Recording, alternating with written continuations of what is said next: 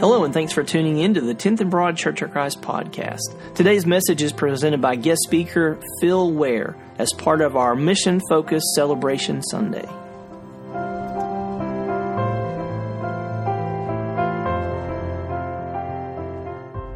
Let's, let's see if everything is working properly, and then I'm going to do some emotional stuff, and then I think I'll do something a little before the emotional stuff.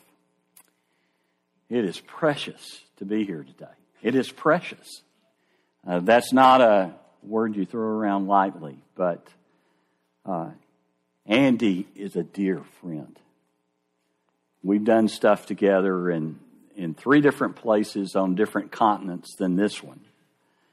And I love him dearly. We were in Asia together. We were in uh, Europe together and we were in Africa together doing missions renewals. And uh, there are a few who are younger than I am that I admire as heroes, and Andy is one of them. And you blessed the world by raising him to be a man of God. So thank you. And uh, oh my goodness, that Kenna song that doesn't put a tear in your eye, I don't know what will. Isn't, isn't that precious? That is precious. But I, I also need to do a little brotherly carefrontation with your preacher. Uh, he he is a wonderful, sweet guy, and we had a very great evening last night uh, with the McGee's and the Babers and the Holsberries. But, brother, you just remember when you tell the congregation from the pulpit that you iron your own shirts and embarrass your wife. she washes your whitey tidies and may put a little extra starch in them next week. I can say that because I feel at home here. It, it, it's just been sweet. The singing has been great, uh, and uh, if if you're if you're close to Andy and you've been a part of the praying for Hindus during Diwali that Andy's led the Brotherhood in over the last ten days, uh, you know how important a song we sang was today. We shall have no other gods before you. Uh, it's not hard for Hindus to stick a cross on their mantle full of gods and goddesses and let Jesus be one of the gods and goddesses. But a true Christian believer knows that those gods and goddesses are really demonic powers. And uh, they do evil miracles and curses except when somebody is joined with Jesus in baptism, they don't work anymore against you. And uh, I got to know a lot about Hindus, and this is one of the reasons I feel so at home this morning. I heard the praise team practicing that song. And when we were in, uh, in Abilene, we were blessed because of the work of one widow to, just, to show kindness. We were blessed to lead 153 Hindu Bhutanese refugees to Jesus over two and a half years. But it took 13 or 14 months for them to get to the point, and we had two young men that would say they're ready. They're ready to throw away all their gods and goddesses and say, We shall have no other God before you. Only Jesus. And so that's what we're here today about is to celebrate some of that. We're here to remember, but not just remember to awaken, to remind ourselves of who we are and what God has done for us, but also to remind ourselves that there's something essential that He's called us to do as His people. And so I, I want to try to mix some things that are deeply emotional to me because they happened during the course of preparing this message, but also something rooted in Scripture. So I'm going to ask you to open your Bibles to Acts 1. And uh, a church that sings this well and the great a cappella heritage of churches of Christ, ought to be able to know where to turn to find out how to do missions. And that's not a textbook, that's Acts. And really, the explosion that is going on in the world today is happening not because of great missiological books, but it's because we've seriously returned to the book of Acts across a lot of different religious groups in Christianity and begun, as we prayed earlier, to pray for a person of peace and to be led to that person of peace. And then to begin by focusing on Jesus, Jesus, Jesus, Jesus. And as we focus on Jesus with that person of peace, we have two or three come to Christ and then say, You're now a church where two or three are gathered together. The, the power of the living, resurrected Jesus is with you, and you begin to grow a community of faith. And that's what's going on all over the world, and you're participating in that in several different ways. Well, it all begins with Acts 1. Acts 1, verse 1. In my former book, Theophilus, I wrote about all that Jesus began. If you mark in your Bible or you highlight in your digital Bible, began is a key word. Because Jesus wasn't through when he ascended into heaven. I wrote to you all that Jesus began to do and to teach until the day he was taken up to heaven after giving instructions to the Holy Spirit to the apostles he had chosen. After his suffering, he presented himself to them and gave many convincing proofs that he was alive. He appeared to them over a period of 40 days and spoke about the kingdom of God. On one occasion, while he was eating with them, he gave them this command Do not leave Jerusalem, but wait for the gift my Father promised, which you have heard me speak about. For John baptized with water, but in a few days you will be baptized in the Holy Spirit. Then they gathered around him and asked, Lord, are you at this time going to restore the kingdom to Israel? And he said to them, Ah, it's not for you to know the times or dates the Father has set by his own authority, but you will receive power when the Holy Spirit comes upon you. And you will be my witnesses in Jerusalem and in Judea and Samaria and to the ends of the earth. Today, I'm going to see if, uh, there we go. I'm going to ask you a question. And then I'm going to pray, and then I'm going to ask you a second question. As we pray, I want you to think about the first person that you can think of that taught you about Jesus. Think about that person. You have any idea how they came to Christ? You know who influenced them? Let's give thanks. Father in heaven, we come to you today. We praise you. We honor you. And we recognize that more than the praise of our voices and our songs, you're looking for the praise in our lives.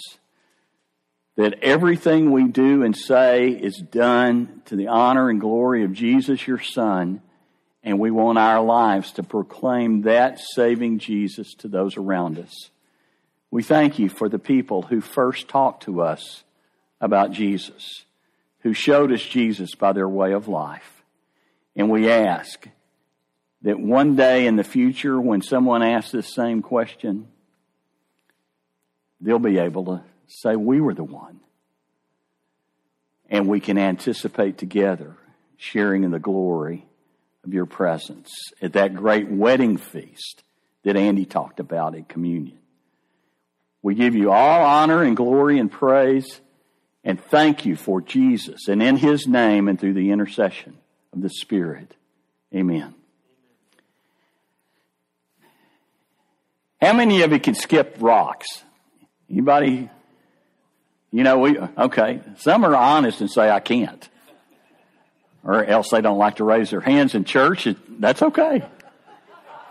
We'll go either way with that. so, I was thinking of this image of skipping rocks because of the theme of the verse we just read. And I got to thinking about who taught me to skip rocks and where. This picture is a picture of my family when I'm 11. The guy at the top is Ron Rose. He uh, was our adopted son, my adopted older brother, not officially, but when he was at ACU. And he hung around us a lot. And we're in Austin, and my grandmother took this picture. And uh, as you can see, I had misbehaved a little bit. And my mom said something to me, and it cracked everybody up nearby. My mom is looking at me, and she's basically going to say, I'm going to get you when this picture is taken. Uh, I, I thought I was a really good kid, and my wife, who's a school teacher, said, Phil, uh, really good kids don't go to the principal's office three times in elementary school. So I look back at some of these pictures and I'm reminded of some of that. But what took my breath away is my daddy on the left. Handsome, strong, godly, influencing another guy who's influenced thousands for Jesus. And four years later, this guy that was on a track scholarship at Abilene Christian in the heyday of Abilene track and field couldn't walk across the den floor without pausing to catch his breath. And over ten and a half years, he slowly died of a lung disease. And that's not how I remembered my daddy. And my kids have never seen their granddaddy look like that. And when I saw that picture, and I was thinking about this image of skipping rocks, I just cried. I couldn't help it. Because I skip rocks like a lot of young kids. I grabbed a bunch and threw them in the water. And then if I saw somebody skip one, I'd throw one and it'd go clump and sometimes make a skip, but most of the time not. And so we were at my grandparents' house in Dallas, Texas, and we were driving my grandmother crazy, and my dad took me to White Rock Lake just to walk around. And it was a cool morning, and he taught me how to skip rocks. And I still remember being chilly, not being able to do very good at skipping rocks, and he helped me find a rock. And if you want to know, you want to find a rock that's a little concave where you can put your thumb, mostly flat on the bottom with rounded edges. And he helped me pick the rock. I still couldn't skip it very well. And he bent down and he put his arm around me and grabbed my hand and showed me how to throw it sideways with that reverse spin. And all of a sudden, I could skip rocks. You remember how you learned to skip rocks? And this picture gave me back my daddy for a minute. I got to skip rocks with my dad because I could remember and reawakened me to the reality of a gift that he had given me. And it was precious. Well, today I want you to think about skipping rocks with Jesus as a church. I want that to be the image in your mind. Here, near, and far. That's the message of Acts 1 8.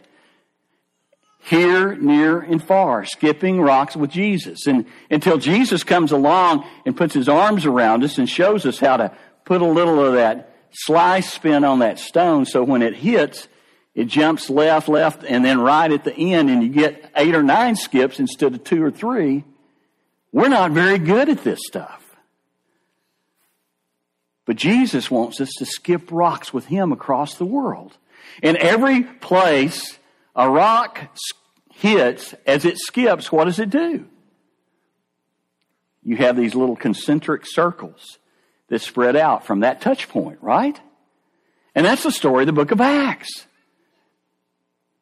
Everywhere the gospel went, it spread from that place. here, near, and far. So today we want to rejoice. We want to celebrate. We want to praise God because this church was invited in and said, yes, I want to skip rocks with Jesus. And we're here to celebrate what God has done through you in missions and to invite you to skip rocks with Jesus for as long as you live. Because that's the goal. Acts 1 8 says, You will receive power when the Holy Spirit comes upon you. And I still remember 40 years ago when I started talking about this, you didn't mention Holy Spirit in the Church of Christ. A lot of churches of Christ wouldn't let me come speak to them because I talked about the Holy Spirit. But I want to remind you that what happens in Acts 2 is Jesus pours the Holy Spirit out. That's the literal language. You remember that? Have you read Titus 3, 3 through 7 lately? When Bailey was baptized this morning, the death, burial, and resurrection of Jesus happened again. The distance in time was closed, and the saving event of Jesus' passion happened with her. And Titus 3 says, Jesus poured the Holy Spirit out on her. That power was real in this moment. And we pray with all our heart. She lives into that, just like I pray and your elders pray that you and you as a church live into that. Jesus said in John 14, I think about verse 12, he said, you've seen the things I've done. Well, you're going to do even greater things than these than I have done. And we go, raise the dead, feed 5,000? Impossible. Look, I'm no fancy preacher. I'm just cornbread English Phil. And one Sunday in 1995, during communion, the Holy Spirit whispered in my heart, the Holy Spirit dummy. And we launched Heartlight and today and every day this next week, over 300,000 people in 15 languages will read a verse of the Bible and say a prayer and look at a focused thought on how to live for Jesus. I ain't that good, brothers and sisters. I ain't that good. Jesus longs to do greater things than these. And some of the people that have grown up from here have shown you that. One of them led us in communion today. So you'll be my witnesses when power comes upon you. But notice here, near, and far. In Jerusalem, and then grammatically, all Judea and Samaria are connected together, and then the uttermost parts of the world. Here, near, and far. And you open up the book of Acts, in the first six or seven chapters are about in Jerusalem. And then you look at Acts 8 through 13, it's about Judea, Samaria, and the surrounding areas. And you get to Acts 13 and the church in Antioch, it's the whole world. It just blows up everywhere. So much so that in Thessalonica they say, these guys that have come here have turned the whole world upside down and they've come here to make a mess of our world by proclaiming Jesus as king. That's what they did. Well, there's a lot of good cornbread human sense in that here, near, and far strategy, don't you think? You look at it, it's balance.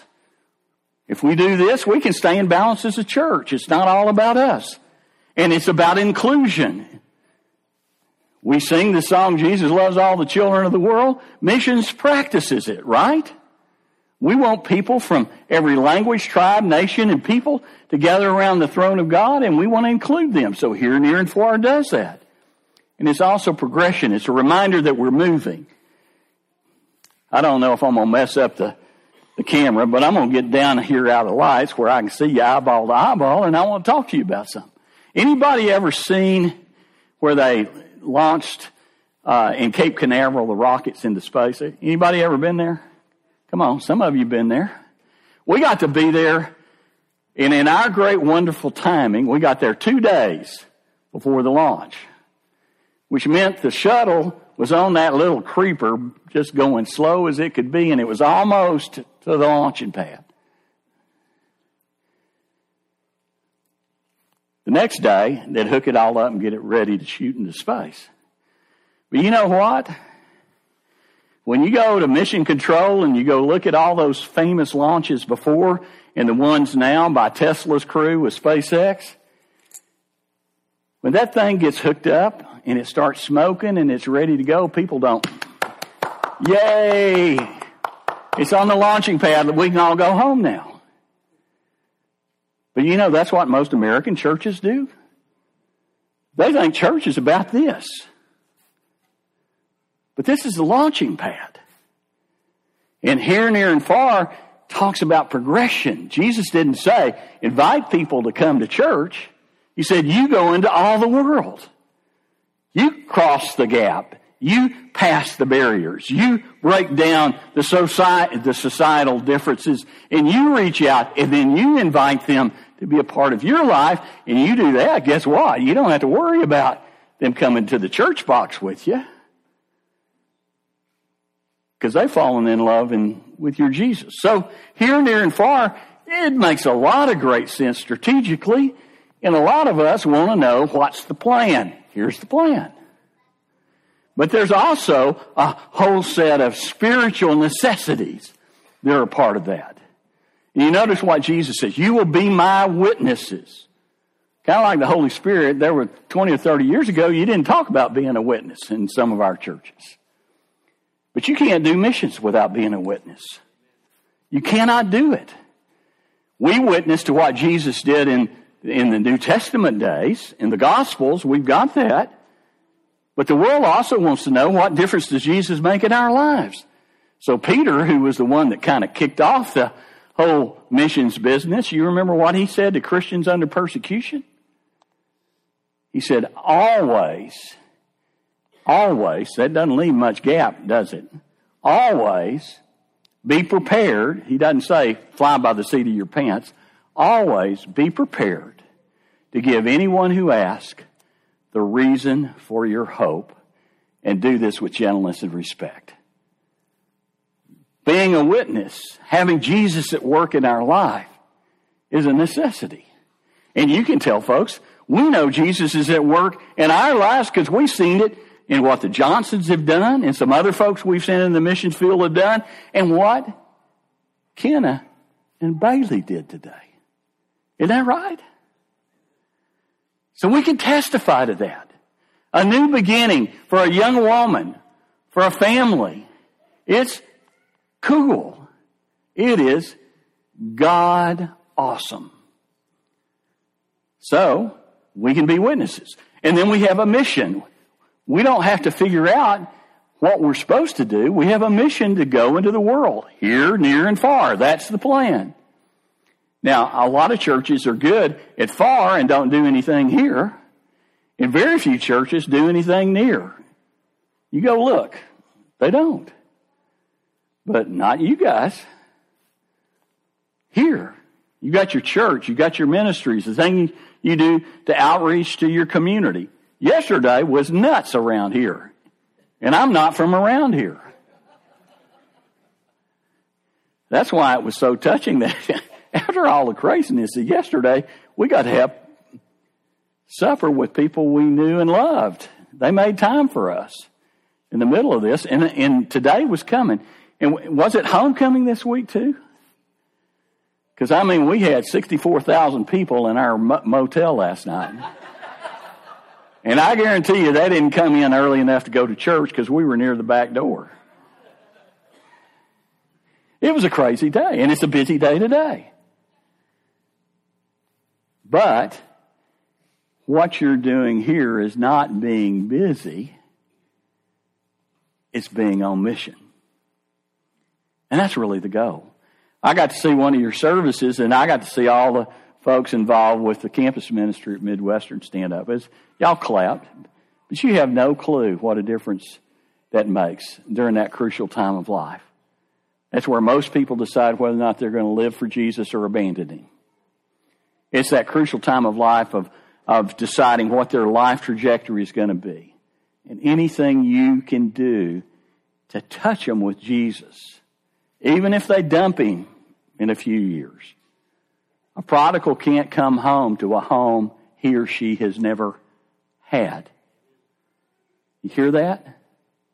So you're giving them a window, a place, a home. But you've also done that near thing too.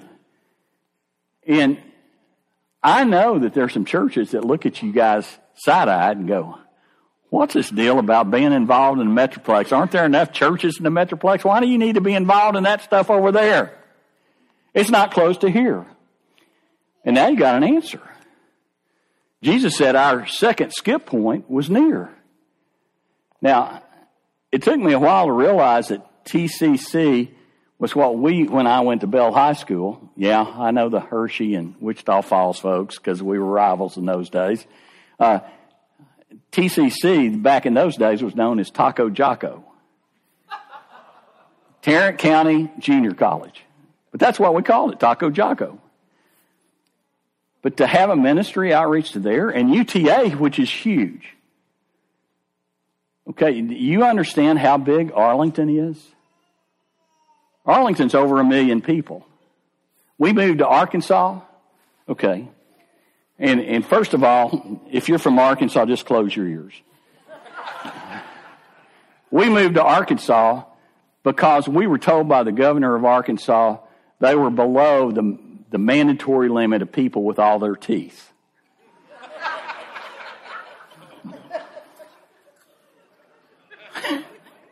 so we moved there. And we love Arkansas now. We are some. But in Arkansas, they don't understand why you'd send somebody to Taco Jocko and UTA. But then, when the first time we went to Little Rock, they said, "Oh no, you you're you're not going during rush hour, are you?" And we went there and we got home and go, what were they worried about rush hour? We never got below 45 miles an hour. And then I looked up, and Arlington's a part of Tarrant County, and Tarrant County has more people than the whole state of Arkansas. That's where you're doing mission. You, you get that? The point is that's where people are. And that's where young people are making decisions. So thank you for doing what other people would think is crazy, but Jesus says is mandatory. And I'm going to cl- include the Johnsons in there because they're in Fort Worth, and but he's never in the United States. You know that, right? But his his heart is with you. He loves you guys, and he wouldn't be where he is equipping others. And then far, you have folks in one of the most difficult places in the world, but people are coming to Christ like crazy. And you need to know that among the Muslims coming to Christ, they are preparing to send missionaries back to the U.S. because they see how far we've fallen away from being a moral nation. We're sending missionaries so that in 40 years they can send missionaries to us. And then there's Jason and Jen Rawlings in Ontario. So here, near, and far. And we do it because it's more blessed to give than receive. Jesus said that. Paul quoted in Acts 20.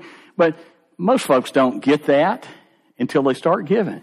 But it is more blessed to give than to receive because when we do, we're living out the love of God for the world. For God so loved the world, He gave. We celebrated that in communion. Jesus loved us so much, He was not willing to have heaven and protection and security and safety without having us. So He came and took on human flesh and suffered mortality and took the worst of what our world has so that he could save the world. You're participating in that. Second, when you give to bless others, you're sharing with Jesus in his work of redemption. Redeem means to buy back. You're not giving money. You're redeeming lost people from sin, death, and hell. All that noise you heard going in this can, I can't even shake it. It's the full. All that noise is the sound of redemption. people being bought from sin, death, and hell. And then you're partnering with people in this, this work. The people you support, you're partners with. If you go read Philippians, everybody likes Philippians, right? A lot of you'd say, that's my favorite New Testament letter, the book of Philippians. And there's a reason because it talks about joy. Now, you don't command people to rejoice if everything's hunky dory, but nevertheless, we like it because it talks about being joyous. But also woven through there, Philippi and Thessalonica were the only two churches we knew that Paul let support him. They were near and dear. He took every opportunity to go through Macedonia. And he told the Philippians that because they gave to him, they were full partners in his work. The people you give to, you're full partners in the places you support. And fourth, it's more blessed to give than to receive because we've sung about it, we heard it in the prayer, we heard Andy mention it. One of these days, we're going to sit down at the wedding feast of the Lamb. And we know from Revelation 7 9 through 12 that there are going to be folks from every people, language, tribe, and nation. And some of those folks will be there because of you. And they're going to come up to you with tears in their eyes if they could cry, but the tears have been wiped away. And they're going to give you a holy kiss and say, Thanks to your gift, I'm here. And look who I brought with me. Look who I brought with me. I'm old. I'm an old preacher, okay? I, y'all know that. I don't need to pretend like it's not true. You know, it's kind of pretending like I'm not so fat because I wear my shirt tail outside. you know, we can't hide anything. So, I have an illustration that is old from a movie in 1989 called Field of Dreams. Now, women, you might want to go watch that movie because there have been studies done on why can men cry in this show when they don't cry at anything else. I'm, I'm serious. There are psychological studies done on why do men cry in Field of Dreams. But it's about a boy whose dad pushed him to be good in baseball. But they got at odds and didn't like each other. And all this guy could remember about his dad was he was a broken down, old, mean dad that he split with. And this guy named Ray Kinsella is an Iowa farmer. And he goes out into his corn and he hears this stuff. Now, he does hear this stuff. Amen. I appreciate that. And as he's walking in those cornfields, he hears stuff. And if you've walked in ripe cornfields, you hear stuff, don't you? The wind doesn't have to be blowing. They, it groans and moans and crackles and makes all sorts of noise. And so you go, did I hear that? And no, he did. Build it and they will come. Build it and they will come. And then he meets Shoeless Joe and all these other baseball folks that I won't bore you with, other than to say at least the Astros won last night. And we'll move on. And he starts meeting all these heroes from the old baseball world, and he realizes that if he builds a baseball park in this cornfield, these people that are dead are going to come play baseball again. And everybody looks at him like he's crazy, because he probably is. But his wife stands beside him, and they risk their whole farm and they build this field, and they have a game and I won't go into all the details and bore you with all that any more than I bored you to this point, but I will say this. At the end of the game, everybody starts walking into the cornfield. At the end of the game, people are lining up to come to save his farm and watch these old heroes of the game play. And the catcher takes off his mask and he realizes it's his dad. And he looks at his wife and he says, I didn't recognize him at first. Because all I knew was the broken down, mean guy. But here he's young and he's vital. And they have a few words. And he looks at his dad And he says, Dad, you want to have a catch? If my dad walked out of the cornfield and walked up to me with two flat rocks and said, Phil, you want to have a skip? You think that'd be important? It'd mean the world to me. Can that stuff kind of happen? Can it really happen? Do those kind of miracles happen? Well, I'm not sure about Field of Dreams. But Jesus says, You will be my witnesses in Jerusalem and all Judea and Samaria and to the ends of the earth. You're going to go here, near, and far. And guess what? You're going to get to skip rocks with Jesus. It's better than any daddy walking out of a cornfield, seeing his son and being reunioned again. As precious as that is, Jesus is coming up to us and he's saying, 10th and Broad, you want to have a skip? You want to have a skip? Because I want to teach you how to skip near, here, near, and far. And what we're about to do is your answer to Jesus' invitation. Do you want to have the skip? I already know about your history. I know about your heart as a church. You've revealed so much today by who you are and what we've done. So I know your answer is going to be, yeah, I came prepared. But maybe underneath there's a little more emotion that says, oh, maybe I'll just top it off a little bit. Because Jesus is asking me, do you want to have a skip? Thank you for listening attentively.